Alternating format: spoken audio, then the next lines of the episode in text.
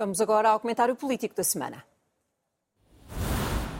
Hoje com Miguel Poiás Maduro, que está em direto dos estúdios da RTP no Porto, e João Soares comigo em Lisboa. Muito boa noite aos dois.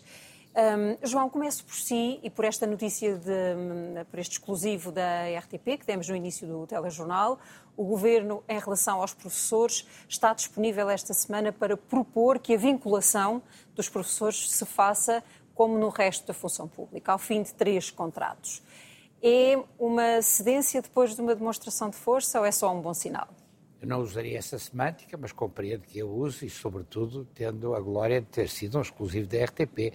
Provavelmente é um exclusivo seu. Não, Com o seu talento você conseguiu isso, mas é uma boa notícia. O seu dono eu é uma notícia assinada pelo Sérgio Vicente, só para que fique. Exatamente. Eu também pago sempre os copyrights das coisas que digo e devo dizer-lhe uma coisa. Acho que é uma boa notícia, significa que está num bom caminho e que é preciso, evidentemente, ter um diálogo mais capaz e mais produtivo do que aquele que se teve nos últimos tempos. Eu estava um pouco preocupado com o que estava a passar com as pessoas, como todos os portugueses, evidentemente.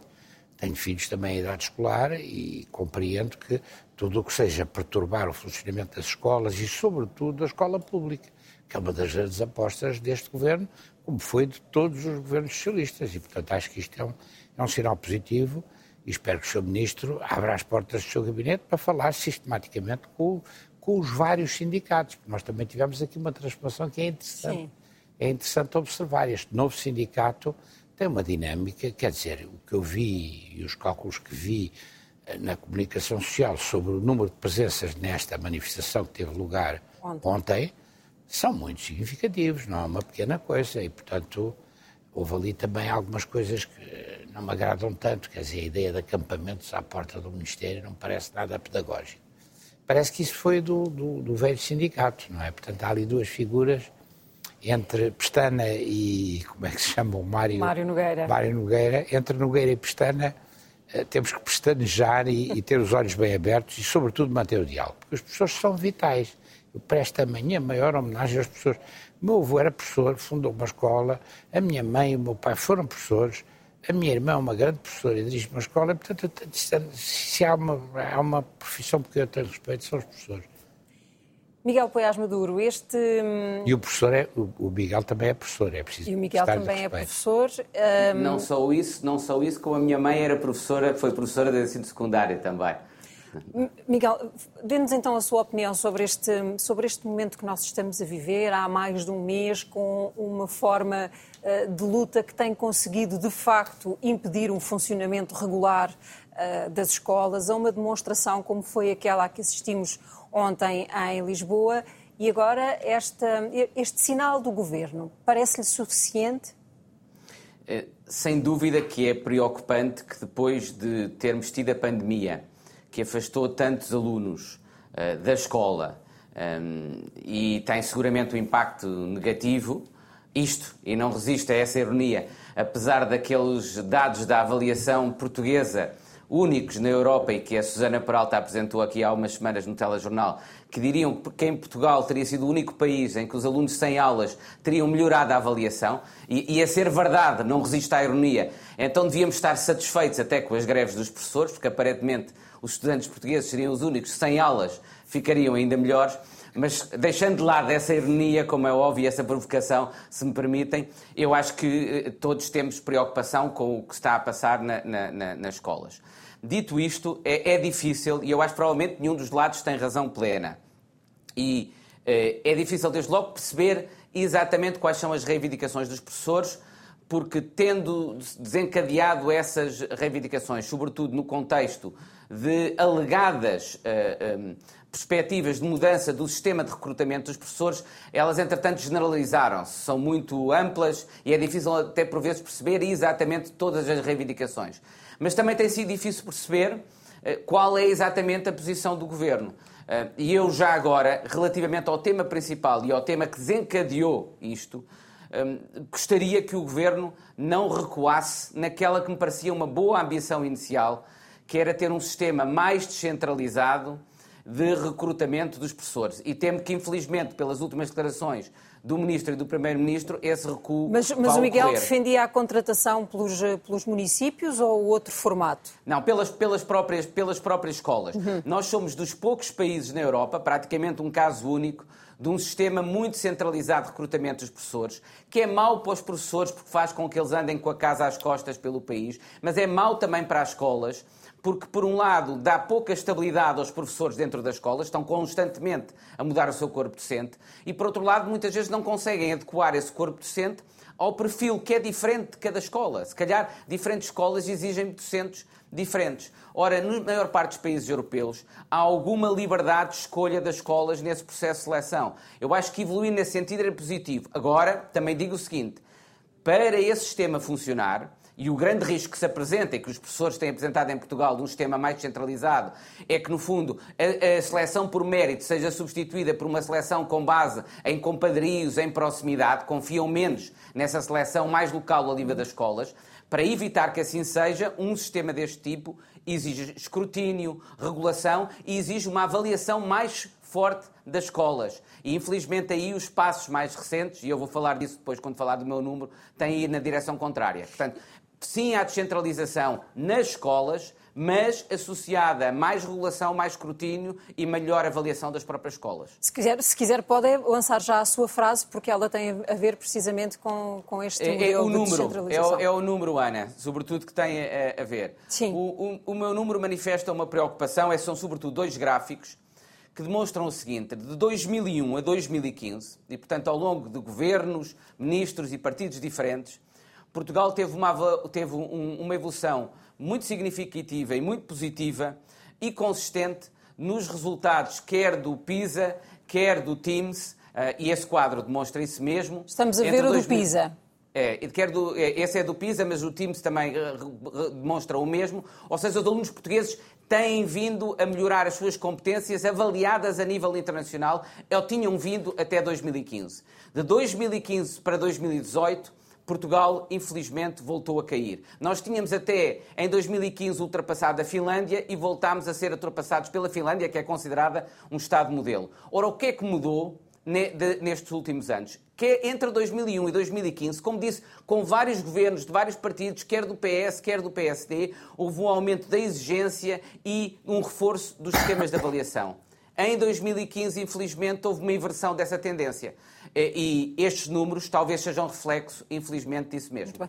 Eu fiquei, tinha ficado com a ideia que a sua frase teria a ver também com a questão da autonomia para as eh, contratações. E mas, também tem, também tem. Mas, mas aí para elogiar o governo. a opinião do, sim, sim. Eh, do, do João Soares sobre a forma como um, tem, havido, tem sido feito o diálogo entre este ministro e os sindicatos, e o João assinalava há pouco, aliás, a forma como um dos sindicatos está a conseguir ganhar, eh, de facto, terreno. Eu espero que esta notícia que nos deu, e que é um exclusivo vosso, já atribuiu o copyright, e que eu sou profundamente, seja o sinal de que esse diálogo vai começar numa lógica diferente daquela que tem tido até aqui. Porque parece-me óbvio uh, que se tem que reconhecer que o diálogo não esteve à altura das circunstâncias, senão teríamos evitado um conjunto de incidentes como aqueles que tivemos. Agora, também parece que é justo reconhecer, e tenho a certeza que o professor Miguel Pagares Maduro reconhecerá, que se há uma coisa que o Primeiro-Ministro atual, António Costa, quer, e isto não é por razões partidárias que eu digo, é um dado objetivo, até por razões familiares, porque ele também tem nessa matéria, também tem antecedentes e ligações familiares que explicam a sua ligação ao ensino, é sabido, e ele próprio já tem invocado isso. Chegou é a ter a descentralizar, exatamente. Numa manifestação. Des... Não, é? não, a mulher não esteve nas manifestações agora, porque eu penso que não, já não está formada, nesta, mas enfim. Mas chegou a estar teve numa, no tempo numa... do Sócrates, e exatamente. quando ele era também ministro. Agora, a verdade é esta, quer dizer, se há uma coisa que ele tem defendido sempre é a descentralização da, da contratação. E, e nessa matéria, às vezes, ele é impedido pela própria máquina governamental ou partidária no sentido pluripartidário, porque são as representações das autarquias. As autarquias também, eu estive ligado às autarquias, as autarquias começaram por, por resistir à, à, à entrega de competências, como sabe, com o argumento que não haviam iam meios, mas iam meios. E hoje o problema do país não é um problema de falta de meios, felizmente para nós. Isso também é mérito do que tem sido feito. E se há uma aposta séria que, em termos de PS, às vezes não se cumpre, ou às vezes entre o discurso e a prática há alguma diferença. E eu também reconheço isso sempre que vejo as coisas assim.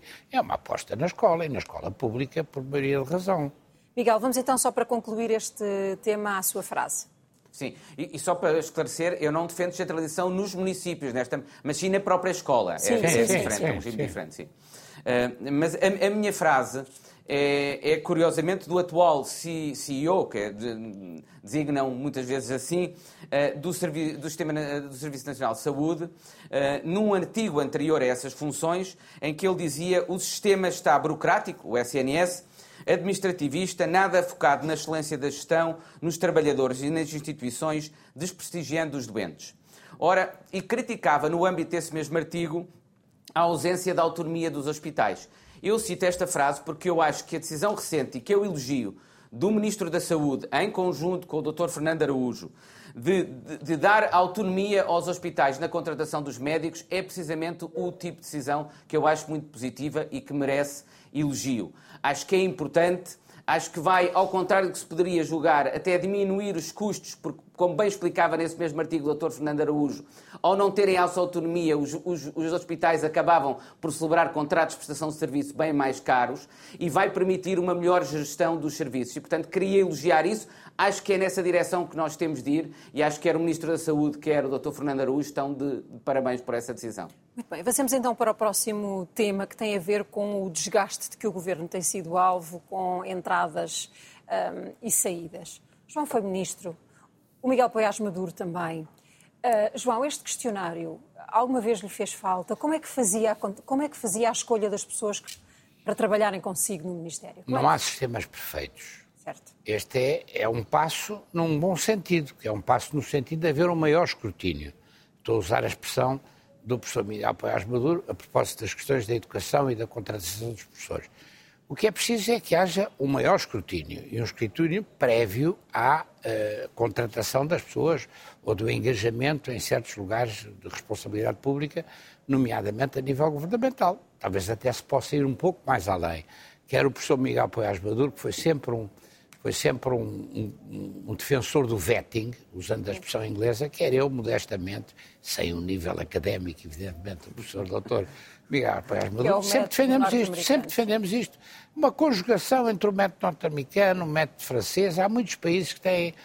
Agora, eu até uh, faria isto com uma estrutura, mas não vale a pena estar a dizer, acho que, acho que o passo que o Governo deu pela, pela, pela mão da, da, ministra Mariana Vieira da Silva, e penso por decisão do Conselho de Ministros, é, do, é, uma aprovação do Conselho de Ministros, é um passo positivo. Agora, depois, na nossa terra também há a tradição de sistematicamente reagir negativamente, em vez de. É o contrário do que fez, por exemplo, agora o Miguel Paiás Maduro. Ele reconheceu, fez um elogio ao, ao, ao, atual Ministro da Saúde, Miguel Manuel Pizarro, e ao, ao, ao coordenador do Serviço Nacional de Saúde, ao qual eu me junto com a maior das humildades, porque eu ainda por cima sou suspeito por razões partidárias, mas eles deram um belíssimo passo e é nessa lógica que se tem que avançar. João, mas ajude-nos lá a entender este, este momento. Como é que fez a escolha dos seus secretários de Estado? Que preocupações é que eu, tinha? Eu, fiz um, tipo eu só tive um secretário de Estado, que era uma secretária de Estado, aliás. Eu sempre fui muito atento às questões da igualdade de género nessa matéria e, e, era uma pessoa que eu conhecia muito bem, tínhamos trabalhado no Parlamento, era um quadro de grande qualidade, propus ao Primeiro-Ministro e ele imediatamente disse que aceitava, até porque ainda por cima ele também conhecia uhum. a doutora Isabel Botelho Leal, uh, que está agora na extensão da plataforma continental e é um quadro uh, da administração pública de grande categoria. Agora, agora, há casos em que temos que reconhecer num lado e no outro, e nos outros partidos também, que disputam, eu já nem falo da, daquele partido que se pretende mais à direita, que não tem quadros. Eu acho que há coisas em que às vezes até, ao nível das autarquias pelo menos, em que se deviam fazer testes de cultura geral mínima.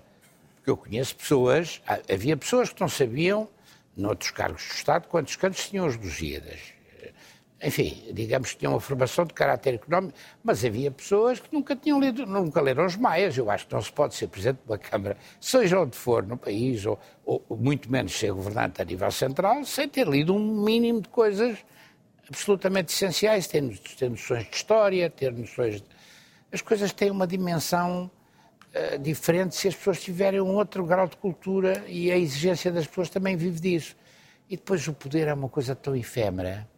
Este espetáculo que nós vimos, que não pode, cuja responsabilidade tem que ser atribuída no plano político ao Primeiro-Ministro, mas não pode ser atribuída a ele, quer dizer, também tem que ver com a boa-fé das pessoas e com a honradez e com, com a necessidade de assumir que têm dificuldades da mais Também não se pode entrar numa coisa tipo policial. Eu hoje falava com uma amiga minha que é especialista em comunicação e dizia, mas isto, um dia, eh, não, ninguém pode ter um, um irmão, já não digo os familiares mais chegados, convivem em termos da mesma.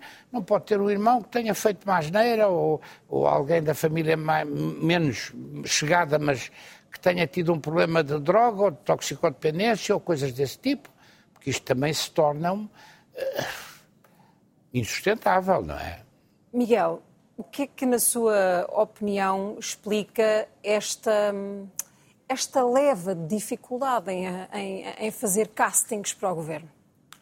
Ah, eu e acho que é, é uma grande expressão. é uma grande expressão. E se é com este questionário, eu, ou com, se esta é uma solução, de facto? Então, vou, vou, começar pelo que explica, eu acho, hum. porque é que se multiplicaram tantos casos recentemente. Eh, e depois procurarei também responder à questão se o questionário traz algo novo ou não. Eh, eu acho que se multiplicaram tantos casos recentemente por duas razões. Uh, a primeira é porque, como eu tive a oportunidade também de dizer aqui, e citar uma frase de um estudo recente da Fundação, da Fundação Francisco Manuel dos Santos há algumas semanas, a exigência, a exigência ética dos cidadãos tem vindo a crescer e os partidos políticos não corresponderam e não se prepararam para essa maior exigência ética. Um, ehm, em segundo lugar, acho que este governo, ao fim de sete anos, Dr. António Costa, é um governo que, infelizmente, tem um campo de recrutamento muito mais pequeno. E ele, ao ter esse campo de recrutamento muito mais pequeno, está, no fundo, a ir buscar às segundas linhas do seu partido, e provavelmente o, o, problema também existe nos outros partidos, e o que isto está a expor é que existem, infelizmente, fragilidades, para não utilizar uma expressão mais forte, fragilizados em termos de integridade nessas segundas linhas. E, portanto, expõe um problema grande na qualidade e na qualificação dos nossos quadros políticos e na sua integridade ética. E eu acho que os partidos têm de assumir, assumir isso claramente. O questionário junta, traz ou não algo de muito novo. É, no fundo, uma forma mais metódica, mais sistemática de recolher informação que já era recolhida ou que, se não era, devia ser recolhida. Mas o fundamental não é essa informação. O fundamental é a avaliação política e ética que deve ser feita dessa avaliação. E aí, por exemplo, ah, algumas de, dos casos an anteriores que ocorreram, a informação estava disponível. Ou mesmo não estando, quando se tornou disponível, o Primeiro-Ministro inicialmente entendeu que não havia problema. Foi o caso do seu Secretário de Estado adjunto, foi o caso da Secretária de Estado da, da Agricultura, o caso que envolveu, antes do que levou à admissão, o Ministro Pedro Nunes Santos, de acordo com o questionário, agora parece que seria um problema. Na altura foi-nos dito que não era um problema. E, portanto, o que isto demonstra é a tal disparidade entre o critério. Entre os critérios ético. éticos eh, de, de, quem faz política e dos cidadãos, não é? Exatamente. Muito bem. João, o seu número e a sua frase. Olha, a minha frase também toca a isto e toca a importância relativa que as coisas têm. Não estou a diminuir com isto os erros que eventualmente tenham sido cometidos e sobre os quais temos que pedir desculpa, como aliás o Primeiro-Ministro pediu desculpa e o Presidente do Partido Socialista também pediu desculpa com toda a clareza. E eu, modestamente, também tinha pedido desculpa há 15 dias aqui, em nome do PS, que também sou, tenho, tenho orgulho de ser dirigente. A minha frase é uma frase que eu acho espantosa, de um homem que morreu em combate no gueto de Varsóvia contra os alemães, contra os nazis, que aniquilaram completamente e que eh, protagonizou, é o principal protagonista no plano militar da, da revolta, da, da da rebelião do, dos judeus do gueto de Varsóvia, que é o senhor uh, Mordecai Anielewicz.